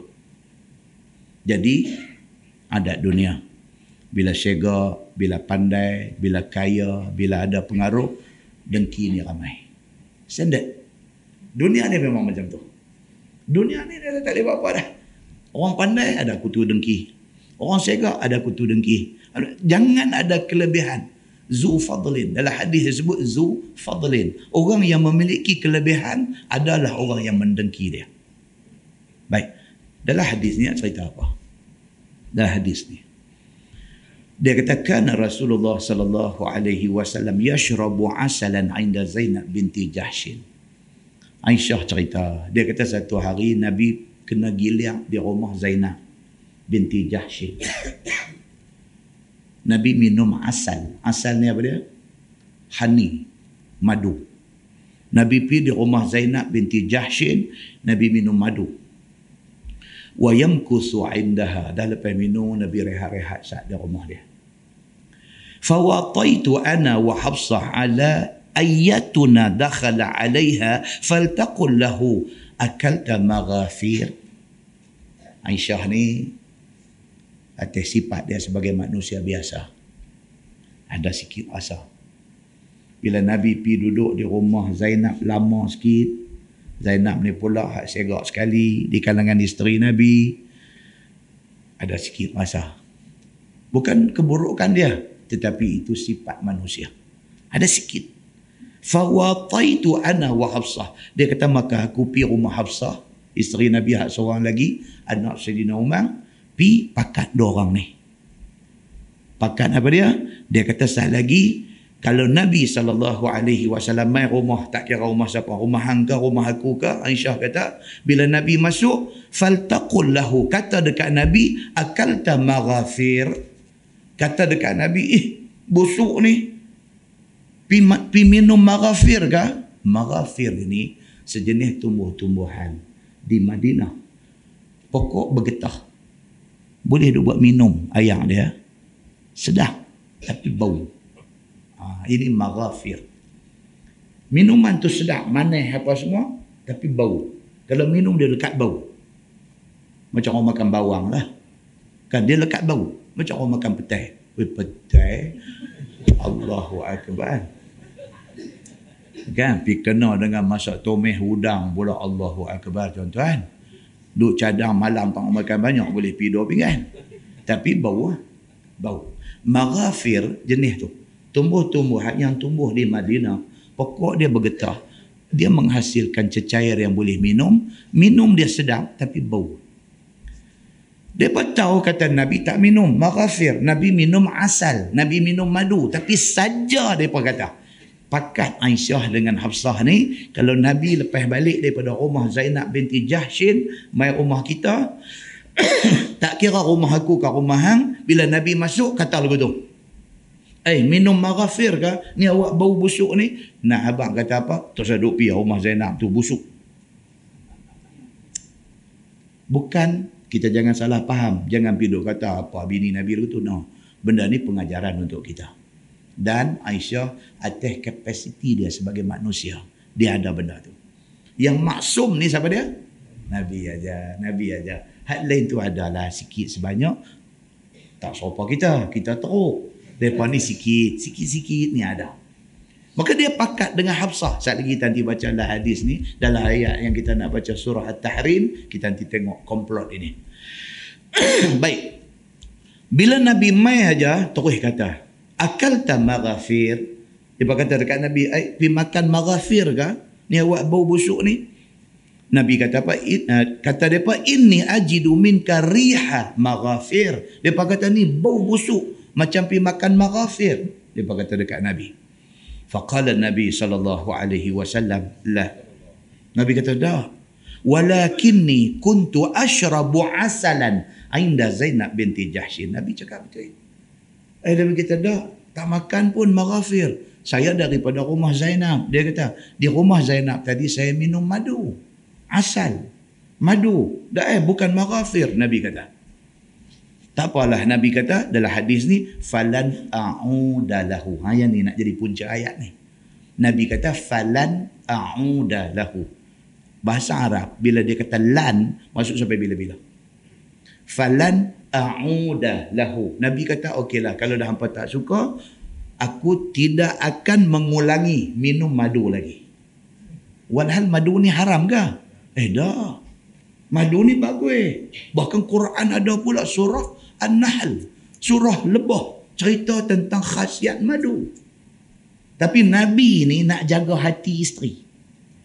Bila mai di rumah mereka, mereka kata apa ni bau busuk ni, minum maghafir kah? Makan maghafir. Nabi kata dah, aku tak makan maghafir. Aku cuma minum asal, minum madu di rumah Zainab binti Jahshin. Bila kata lagu tu, Nabi kata tak apalah, dah kalau kalau hampa tak suka, Nabi kata falan a'udalahu. Aku akan pastikan aku tak akan minum dah madu ni. Nampak? Nabi sudah bersumpah untuk tidak mau minum benda yang baik. Benda ni tidak diharamkan Allah. Tiba-tiba kerana nak buat favor kepada isteri, kerana nak ambil hati isteri, Nabi kata okeylah kalau hampa tak suka, next time aku tak akan minum madu lagi. Baik. Wa qad halaftu. Nabi kata aku bersumpah aku tidak akan minum madu. Nabi kata lagu tu, la tukhbiri bidzalika ahada. Tetapi Nabi kata jangan pergi duk royok habang kat orang. Kata aku bersumpah tak mau minum madu, sebab madu ni bukan diharamkan. Sebab madu ni bahkan benda baik, disebut dalam Quran. Jadi hampa jangan pergi duk abang kau orang kata Nabi dah berjanji bersumpah tidak akan minum madu. Takut orang salah faham. Orang duk ingat madu ni tak boleh minum. Nabi pesan dekat Aisyah, dekat Hafsah, hampa jangan duk cerita kat orang benda ni. Begitu ceritanya. Baik. Kerana benda ni, ayat ni cerita. Dia kata ya ayuhan nabi lima tuharrim ma ahallallahu laka tabtaghi mardata azwajik. Wahai Nabi, pasal apa engkau haramkan barang yang Allah Ta'ala halal bagi engkau? Semata-mata kerana engkau nak menuntut keredaan isteri engkau. Nampak? Nak ambil hati bini pun jangan sampai macam tu. Kan? Bini kata abang, saya tak suka abang pergi mengaji kita. Bini kata, abang, saya abang-abang, saya tak suka abang pergi mengaji kita. Kita pun sayang bini punya pasal, kita kata apa? Okeylah, saya bersumpah saya tak nak pergi mengaji dah. Eh kacau. Kacau. Bini jenis apa ni ni? Anak buluh betung ke? Kan? Itu contohnya. Nabi sallallahu alaihi wasallam sudah berlaku benda ni dekat Nabi. Maka ini dijadikan i'tibar kepada umat Nabi sallallahu alaihi wasallam. Firman Allah, wallahu ghafurur rahim. Allah Ta'ala Tuhannya amat mengampuni lagi amat rahim. Ampun kepada engkau wahai Muhammad, walaupun engkau mengharamkan benda yang tidak diharamkan Allah Subhanahu wa ta'ala. Firman Allah, qad faradallahu lakum tahillata aymanikum. Sungguh telah fardu Allah akan terhurai ataupun terongkai sumpah kamu itu dengan kafarah sumpah. Ha. Oleh kerana tadi Nabi bersumpah. Nabi bersumpah dekat isteri dia. Kata demi Allah, halaftu, aku bersumpah aku tidak akan minum lagi madu. Adakah orang yang bersumpah ni dia terikat benda tu selama-lama? Dia tak boleh rongkai balik sumpah dia? Boleh.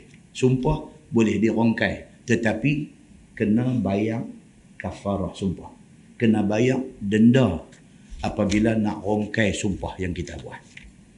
Berbeza, ha, ni satu. Berbeza dengan orang suami isteri yang dia apa? Yang kita duk sumpah, dia tulis di belakang surat sumpah tu dipanggil apa? Ta'liq. Ta'liq dia tak boleh rongkai. Ta'liq. Dan surat surat nikah tu belah belakang tu dia ada satu lafaz ta'liq. Ta'liq ni tak boleh rongkai, melainkan berlaku benda yang dita'liqkan baru dia terongkai. Kan? Kadang satu orang lelaki marah kat bini tak apa ke benda, dia main tiga suku bebai dia, dia kata kat bini dia, ni, aku tak suka hang pi rumah mak hang. Ada kalau begitu. Ni, jenis lelaki tiga suku. Dia kata kat bini dia, aku tak suka hang pi rumah mak hang. Kalau hang pi, jatuh satu talak. Itu jadi apa? Ta'liq. Ta'liq tak ada rongkai. Tak boleh kata saya saya terlajak cakap pun. Tak boleh. Ta'liq tidak boleh rongkai, melainkan kena berlaku benda tu. Kena berlaku benda tu dan jatuh satu talak. Lepas tu rujuk balik. Itu sebab jangan mudah bercakap macam tu. Sikit-sikit ta'liq bini, sikit-sikit ta'liq bini. Ni hang kalau duk balik pukul lima, pukul enam macam ni, aku tak suka kau buat hang. Esok kalau hang balik lebih daripada pukul enam, jatuh satu talak. Eh, kacau. Bini pergi kerja, apa pejabat, apa nak balik, kereta pergi rosak ke, siapa ke main serendih kereta dia, turun main duk tengkak dengan kawan tu ke apa ke, balik pukul enam suku. Jatuh satu. Dia tak boleh cuk. Tak boleh cuk. Allah, saya betul tadi tersasul cakap. Tak boleh. Ta'liq tidak boleh rongkai, melainkan berlaku benda yang dita'liqkan dan jatuh talak. Jatuh sampai tiga kali, jahanam kita. So, jangan sewenang-wenang menggunakan lafaz ta'liq itu. Nampak? Baik. Kes Nabi ni, dia kata apa? Dia kata, oleh kerana bini tak suka. Baru tu, dia kata, okey, saya tak akan minum lagi madu ni. Allah Subhanahu Wa Ta'ala turun mainkan pula satu syariat apa dia? Nak rongkai sumpah. Apabila satu orang bersumpah, dia nak cancel sumpah tu. Macam mana nak buat? Dia kata dia kena selesaikan kafarah sumpah. Iaitu satu, bagi makan sepuluh orang miskin. Dia boleh pilih. Dia bagi makan sepuluh orang miskin, seorang secupak makanan. Kalau dia buat yang tu, okey, terbatallah sumpah dia tadi. Pergi cari orang miskin sepuluh orang, seorang bagi secupak beras. Selesai. Ataupun merdeka hamba. Lah tak ada hamba. Kalau dulu ada hamba, merdekakan hamba. Dan kalau tak dapat, yang ketiga, puasa tiga hari. Dia susah nak cari sepuluh orang miskin bagi makan susah, pasal dia pun miskin duk tunggu orang bagi makan. Misalnya, maka dia ambil option yang ketiga. Dia buat apa? Tiga hari puasa. Niat kata puasa ni puasa kafarah sumpah. Tiga hari settle. Maka terongkailah dia daripada sumpah yang dia buat tu. Maka Nabi sallallahu alaihi wasallam pun apabila dia dah sebut benda tu, halaf tu, aku dah bersumpah dah, aku tak mau minum madu dah selepas ni. Kemudiannya Allah beritahu jangan macam tu. Benda baik pasal apa yang pergi sumpah tak mau buat, walaupun kerana nak ambil hati bini, janganlah sampai macam ni. Maka Nabi pun selesaikan sumpah dia dengan membayar kafarah sumpah tu. Wallahu maulakum. Allah Ta'ala itu Tuhan yang menolong kamu. Wahuwal alimul hakim. Dan dialah Tuhan yang amat tahu lagi amat hakim akan segala perbuatannya. Allah Subhanahu Wa Ta'ala ni Tuhan yang alim. Dia tahu semua. Hakim, cukup bijaksana. Allah Subhanahu Wa Ta'ala Tuhan kita. Kemudian ayat tiga dia kata, wa idh asarran nabi ila ba'di azwajihi hadithan. Ha, ini nama satu cerita. Dan ketika berahsia Nabi sallallahu alaihi wasallam, yakni sembunyi oleh Nabi sallallahu alaihi wasallam akan setengah isterinya akan perkataan. Ini pula satu kes. Sebahagian ulama tafsir kata kes yang sama yang di atas tadi. Tetapi Ibnu Jarir dia kata ini ada kes lain pula jadi tentang benda ni. Apa dia? Kata mufassirin, yakni Ibnu Jarir punya kata. Sebab turun ini ayat, dia kata yakni daripada awal surah sampailah kepada ayat hak nak mai sat lagi. Ayat enam surah At-Tahrim, firman Allah, ya ayyuhallazina amanu qu anfusakum wa ahlikum nara. Itu ayat enam sat lagi. Ayat hak kita baca sampai ayat enam nanti itu adalah cerita tentang Nabi sallallahu alaihi wasallam dan giliran Nabi terhadap isteri dia. Ini satu kes. Nabi kita kata tadi isteri ada sebelah. Tolak Khadijah dah mati dah, ada sepuluh. Campur pula dengan satu lagi, Nabi ada seorang hamba perempuan. Nama dia Mariah Al-Qibtiyah. Mariah Al-Qibtiyah ni bukan isteri Nabi. Dia hamba perempuan. Kan dalam Quran kata hamba boleh untuk tuan pengulu dia untuk bersama dengan dia. Nabi dengan Khadijah ada anak laki-laki, ada anak perempuan, ada. Kita dah cerita dah dulu. Nabi dengan isteri-isteri lain tak ada anak. Nabi dengan Mariah Al-Qibtiyah ada seorang anak, iaitu Ibrahim. Kan kita duk baca dalam hadis, Nabi bila dapat Ibrahim dihantar dekat Ummu Saif untuk menyusukan Ibrahim. Dan Ibrahim ni malang dia ni. Daripada beranak sakit sampai sampai meninggal. Sakit Ibrahim anak Nabi ni. Bila dapat-dapat dia dah, Nabi sebut dah. Nabi kata aku namakan dia dengan nama Ibrahim, iaitu nama bapa aku. Maksud bapa dia siapa dia? Nabi Ibrahim alaihissalam. Bapa Nabi nama Abdullah. Nabi Ibrahim itu umpama bapa. Nabi kata aku namakan anak aku ini dengan nama bapa aku, iaitu Ibrahim. Dan pada hari Ibrahim mati ini gerhana. Gerhana.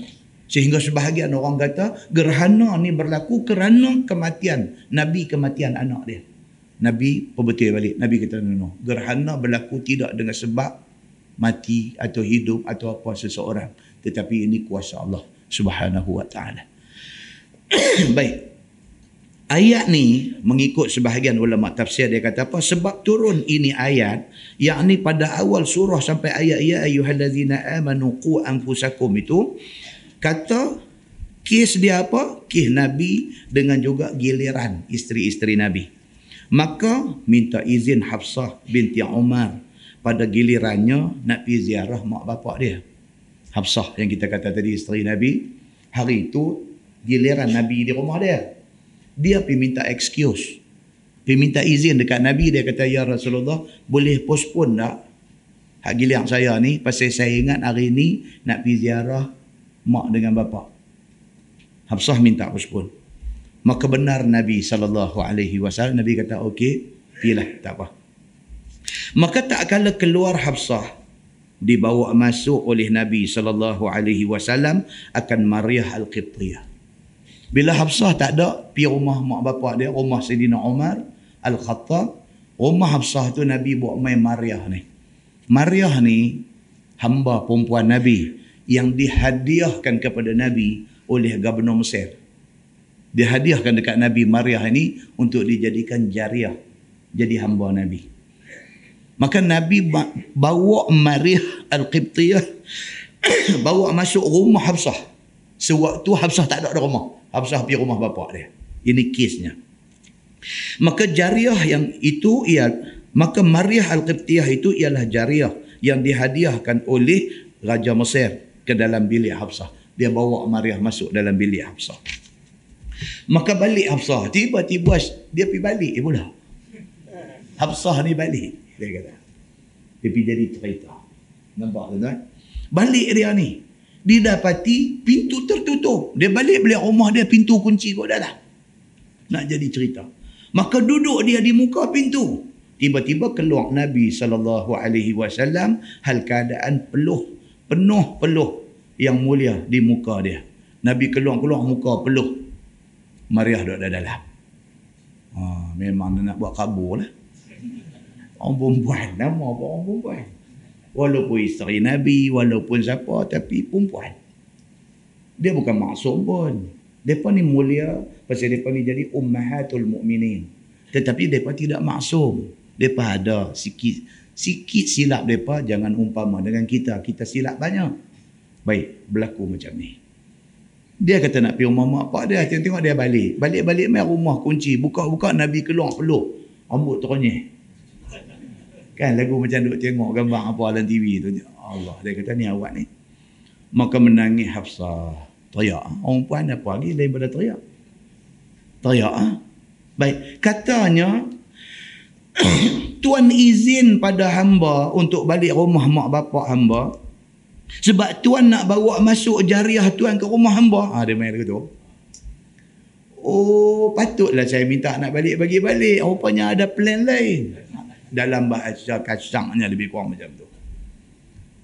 Oh, saya minta nak balik bagi balik. Rupanya ada cerita lain. Dia kata, baik, itu ceritanya. Tempat tidur hamba pada hari giliran hamba. Dia kata, bawa balik mai dia ni ni, Mariah Al-Qibtiyah ni, bawa balik mai rumah saya, duduk tidur bangun di katil saya, pada hari yang menjadi giliran saya. Tuan-tuan boleh nampak tak marah? Marah Hafsah ni macam mana? Itu dia. Tiadakah bagi hamba hormat dan hak? Dia mula. Tak boleh hormat saya kah? Dia kata. Dia main macam tu. Hormatlah saya sikit. Dia kata, macam tu cerita sudah mai. Maka masuk Nabi sallallahu alaihi wasallam hendak menyuka Hafsah. Maka Nabi sallallahu alaihi wasallam pun dah jadi lagu tu. Nak buat lagu lagi cerita kena pujuk. Kena pujuk. Maka Nabi sallallahu alaihi wasallam pun bisik. Kata ia haram atasku. Oh, ini satu riwayat. Riwayat Ibnu Jarir. Ada dicatatkan di dalam tafsir Ibnu Katsir. Nabi ni bila dah tengok macam ni, dia kena pujuk lah. Nabi kata apa? Okey lah, okey, okey, okey. Nabi kata, yang ni kira last lah. Lepas ni, Mariah ni haram ke atas aku. Walhal, hamba perempuan halal ke atas Tuhan dia. Benda tu dihalalkan oleh Allah. Pasal apa yang nak diharamkan? Ha, itu ceritanya. Jadi Nabi buat macam tu kerana nak favor isteri dia. Kerana nak ambil hati isteri yang tengah duk merajuk meradang ni. Kan? Kita hari ni lah, bini duduk buat gitu, kita tahu okey, okey, okey, sehari tapi makan sate. Ni semua buah pujuk lah. Okey, okey, okey, bini suka apa, bini ni suka air kacang, sehari kita pergi kena air kacang dekat Medan Selera, Paribuntang. Dia kata, tak lah, aku tak nak selera, nak makan hari ni. Okey, okey, tak ada selera, jom tidur aku dudui. Tak, buah, buah pujuk ni tidur main. Kan? Kacau. Dia, ayat Quran dan riwayat ni nak cerita kepada kita apa dia? Nak cerita kepada kita realiti hidup. Realiti hidup. Jangan salah faham kata macam-macam. Pidu ingat Nabi macam ni. Pidu ingat isteri dia macam ni. No. Bukan itu yang dia nak highlight. Dia nak highlight dekat kita kata Nabi tu manusia. Isteri Nabi tu manusia. Maka benda-benda macam ni tak mustahil berlaku. Bukan kehidupan kita. Kehidupan Nabi juga. Kerana Nabi juga manusia. Innama ana basyarum mislukum. Kan Quran kata sesungguhnya aku manusia serupa macam hamba. Beza dia apa dia? Nabi maksum. Terpelihara. Maksum maksudnya terpelihara daripada buat dosa. Dan apa yang berlaku ni, ini bukan dosa. Ini bukan dosa. Cuma orang perempuan, dia tak boleh terima benda ni. Saya nak cerita lebih-lebih pun saya bini seorang. Orang ada dua, tiga, empat, mereka boleh cerita lebih lagi. Mereka dengar duduk berkisar tempat duduk. Eh, betul Ustaz, cerita tak nak kemah. Dia rasa macam dia nak main, nak menceroboh tempat saya ni. Dia pun nak jadi Sulu juga. Dia nak menceroboh tempat saya duduk ni. Dia nak take over kuliah malam ni. Dia nak cerita ni. Yang kata kerosotnya nak jaga hati orang perempuan ramai-ramai ni. Nak jaga seorang pun dah pening dah. Tuan-tuan, dia kena orang tiga bini, empat bini, tuan-tuan. Memang tidur masjid. Seorang-seorang punya kerenah ni. Allahu Akbar. Allah Tuhan yang maha mengetahui. Maka Allah takdirkan sikit-sikit benda ni berlaku di dalam rumah tangga Nabi sallallahu alaihi wasallam. Rumah tangga ni. Satu, pakar motivasi, kan? Bercakap pasal keharmonian rumah tangga semua, kita tak tahu di rumah atas duduk tidur tepi tong gas, bangka kita mana tak. Allahumma salli ala Muhammad. Boleh jadi. Boleh jadi. Bukan kata depa tu lu betul, kan? Tapi boleh jadi. Ni duk bagi tip-tip kebahagiaan rumah tangga ni. Semua orang nak main duduk dalam dia punya sesi motivasi dia, bayang seorang dua ratus lima puluh ringgit. Bayang main nak dengar ni, dia nak bagi tip kebahagiaan rumah tangga. Tapi kita tak tahu. Takkan balik-balik di rumah tengok hampang tutup tepi tong je. Tidur orang tu. Dia duduk kenal dengan bini dia. Bini dia kata, pirah habis cakap pandai kat orang. Dia kata, ni kalau aku pergi cerita hang punya hal. Dia kata, jangan, jangan, jangan. Hang nak suruh aku tidur, tangan mana aku tidur. Mana tahu manusia. Dia lah. Tuan-tuan. Tapi Nabi dia taklah sampai macam tu. Cuma nak cerita. Ini realiti dalam kehidupan berumah tangga. Baik. So dia kata apa? Hafsah pun macam-macam cerita. Dia kata, hang bawa masuk ni perempuan ni dalam rumah aku, tidur di tempat tidur aku, pada hari giliran aku. Dia kata dekat Nabi, tiadakah bagi hamba ni hormat dan hak? Dia kata, tak bolehkah bagi satu hormat dekat saya? Dia kata. Maka Nabi sallallahu alaihi wasallam pun hendak menyukakan hati Hafsah. Maka Nabi bisik kat dia, kata, ia haram atasku. Nabi sallallahu alaihi wasallam cakap macam tu. Okeylah, tak apa, tak apa, tak apa. Saya dengan Mariah ni tekak hari ni ya. Ini last. Lepas ni, saya dengan dia tak ada apa lagi. Dia haram kat atas saya. Dia kata lagu tu. Dan bapa engkau, yakni Umar dan Abu Bakar akan jadi khalifah kemudian daripada aku. Ini satu riwayat kata lagu tu. Kononnya Nabi nak comfort, nak nak apa? Feeling bini dia ni, nak nak lembutkan, nak sejukkan hati bini ni. Nabi kata lagu tu. Dan aku janji, aku tak ada esok, bapa hang Umar, Abu Bakar akan jadi khalifah ganti aku. Kononnya ada satu riwayat kata macam tu. Dan jangan engkau khabar ini pada seorang. Dan Nabi kata kat dia, ini jangan pergi doa kat orang, kata-kata tak bagus. Benda ni hal rumah tangga. Rahsia kita. Maka tak kala keluar Nabi sallallahu alaihi wasallam, khabar Hafsah akan Aisyah. Hmm, yang kata orang perempuan ni. Nabi pesan dekat dia, jangan doa kat orang. Kata kat Hafsah ni, yang ni simpan kat hang. Jangan duk cerita kat siapa. Dia lambat Nabi keluar ya, lompat pergi jumpa Aisyah, pergi cerita ah. Dia cerita ni, tadi Nabi abang tu ni, tapi jangan abang kau orang. Rupanya daripada dulu, rupanya style ni. Kan? Style ni rupanya daripada dulu. Kata, aku cerita kat hang ni, hang simpan kat hang, jangan abang kau orang. Kau ni berkata, okey, okey, okey, okay. Muka pucat ni. Okey, okey, okey. Ni pasal nak simpan rahsia amanah ni. Okey, okey, okey, okey, okey. Malih-malih saja. Tapi hang jangan cerita kat orang. Lepas tu, habis satu surah tahu habis. Begitu. Falamma nabba'at bih. Maka tak kalah khabar Hafsah dengan khabaran itu kepada Aisyah kerana zan tidak keluar daripadanya. Hafsah pihabak dekat Aisyah kerana dia yakin Aisyah tak akan cerita kat orang lain. Dia kata ni kita doa ni, tak ada orang lain dah. Dia pihabak tu kerana dia yakin Aisyah tak akan cerita kat orang lain. Wa azharahu Allahu alaihi, tetapi menzahir akan dia oleh Allah ke atas Nabi dengan lidah Jibril. Ha. Hafsah pihabak ke Aisyah tu, Jibril pihabak dekat Nabi. Jibril kata, Muhammad cerita dah. Cerita dah, dia kata. So jadi macam tu. Maka kata khabaran ataupun rahsia itu telah terbuka. Jibril pihabak dekat Nabi, wahai Muhammad, yang hang kata rahsia abang dekat Hafsah tadi, sudah tidak jadi rahsia. Aisyah dah tahu dah. Jibril habaq dekat Nabi. Baik. Arafa ba'dahu wa a'rada an ba'din. Mengaku Nabi sallallahu alaihi wasallam setengahnya, iaitu haram, haram Mariah Al-Qibtiyah, dan berpaling daripada setengahnya, iaitu Abu Bakar dan Umar jadi khalifah. Itu cerita tadi. Ha? Falamma nabba'aha bihi. Maka tak kalah khabar Nabi sallallahu alaihi wasallam akan Hafsah dengan khabar itu sudah terbuka. Nabi bila dah Jibril habang, Nabi pergi cari Hafsah. Nabi kata, Hafsah, hang cerita dekat Aisyah ke? Terkejut dia. Dia pergi cerita ke Hafsah, dia Hafsah pergi cerita ke Aisyah pesan. Hang jangan habang kat siapa-siapa. Kat Nabi pun hang jangan habang. Kata aku cerita kat hang. Kata, tiba-tiba Nabi pergi tanya dekat Hafsah, Hafsah, hang cerita dekat Aisyah ke? Terkejut dia. Qalat man ab qalat man anba'aka hadza. Terus dia kata, dia kata, eh siapa cerita ni benda ni? Dia tanya balik Nabi. Siapa cerita kata saya cerita dekat Aisyah? Nampak?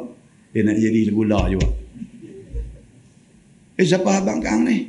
Dia duk rasa kawan dia cerita tu lah abang. Dia duk ingat lagu tu.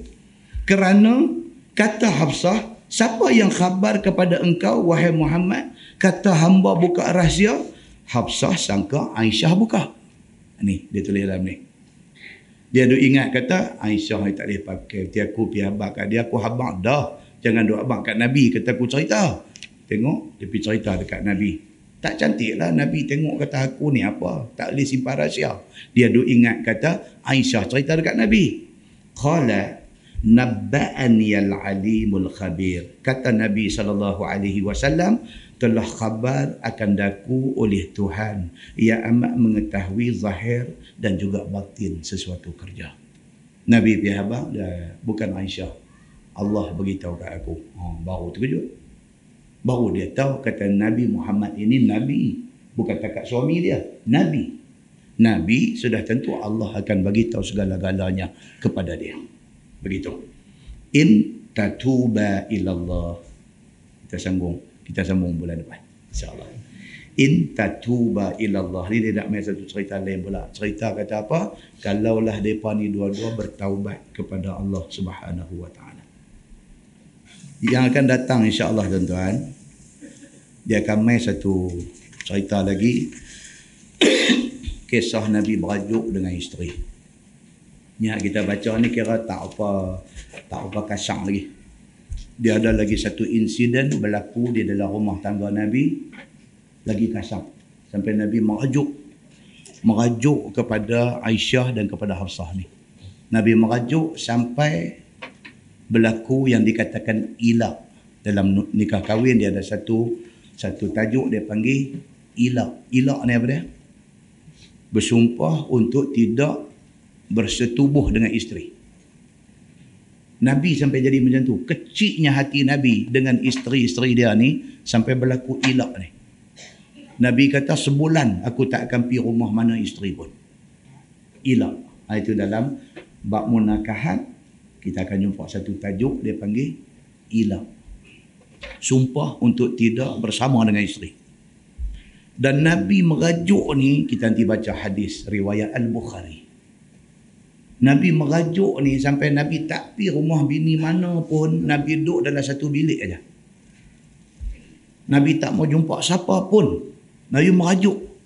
Kecil hati dengan isteri buat kerenah ni. Kecil hati Nabi. Sampai di luar ni sudah jadi satu gosip di kalangan masyarakat Madinah. Sudah jadi satu cerita kata Nabi ceraikan semua bini dia. Pasal Nabi tidak kelihatan pergi ke rumah mana-mana isteri. Dan sudah tentu orang yang sangat duka cita di antaranya siapa dia? Umar Al-Khattab. Sangat duka cita. Pasal apa? Pasal salah seorang ialah anak dia, Hafsah tadi. Bila Umar pergi di masjid, sampai di masjid, orang duk bercakap. Semua duk bercakap, cerita kata Nabi cerai semua isteri dia. Dia sebagai bapa mentua Nabi. Bila dengar macam tu, makna bila kata Nabi cerai semua isteri dia, maksudnya termasuk anak dia. Duka cita dia ni. Dan Umar bersumpah, dia kata, demi Allah, hari ni aku akan selesaikan benda ni. Aku akan, aku nak tahu kedudukan sebenar perkara ini. Umar pergi rumah Aisyah mula-mula sekali. Dia kata, wahai Aisyah, apa sudah jadi antara hang dengan Rasulullah? Apa sudah jadi dengan rumah tangga hampa? Puas hati ke hang? Hang boleh melukakan hati Nabi? Dia marah. Aisyah jawab apa? Aisyah kata, eh, duk main salahkan aku buat apa? Pergi selesai aib hang sendiri. Aisyah kata kat dia. Pergi selesaikan aib hang sendiri. Maksudnya apa? Pergi tanya anak hang sendiri. Jangan duk main tanya aku. Lebih kurang macam tu maksud dia. Dia pun kawat pergi rumah Hafsah. Masuk-masuk dia terus tanya Hafsah. Dia kata, Hafsah, hang buat apa dekat suami hang? Puas ke hati hang? Boleh lukakan hati Nabi? Eh, dia kata dekat dekat Hafsah ni. Hang jangan ingat kata Nabi sayang dekat hang. Kalau tak kerana aku. Umar kata, lama dah dia cerai hang. Dia pergi jahat. Dia hangat lah tu. Dia hangat. Menangis. Hafsah ni menangis. Lepas tu apa? Tengok bulan depan. Dah yang lepas menangis tu nak jadi apa? Dia cerita panjang. Panjang cerita tu panjang tuan-tuan. sembilan empat puluh lima. Tak pernah berhenti lewat macam ni. Jadi kalau sambung juga, tuan-tuan marah kat saya. Saya tak sambung, kalau marah pun biar pergilah. Kan? Tapi itu daripada hadis Al-Bukhari. Hadis Al-Bukhari. Bukan cerita merepek-repek. Itu cerita daripada Sahih Al-Bukhari. Kita tangguh dengan tasbih kafarah dan suratul asri. Subhanallah. Bismillahirrahmanirrahim.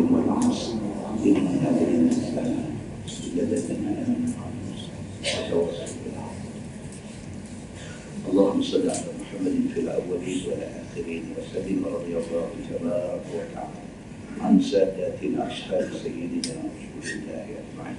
Bismillahirrahmanirrahim. Alhamdulillahirabbil alamin. Hamdan yuwaffi ni'amahu wa yukafi'u mazidah. يا ربنا لك الحمد كما ينبغي لجلال وجهك الكريم وعظيم سلطانك. رضينا بالله ربا وبالاسلام دينا وبمحمد نبيا ورسولا. اللهم افتح علينا فتوح العارفين وارزقنا فهم النبيين بجاه خاتم المرسلين. اللهم فقهنا في الدين وعلمنا التاويل.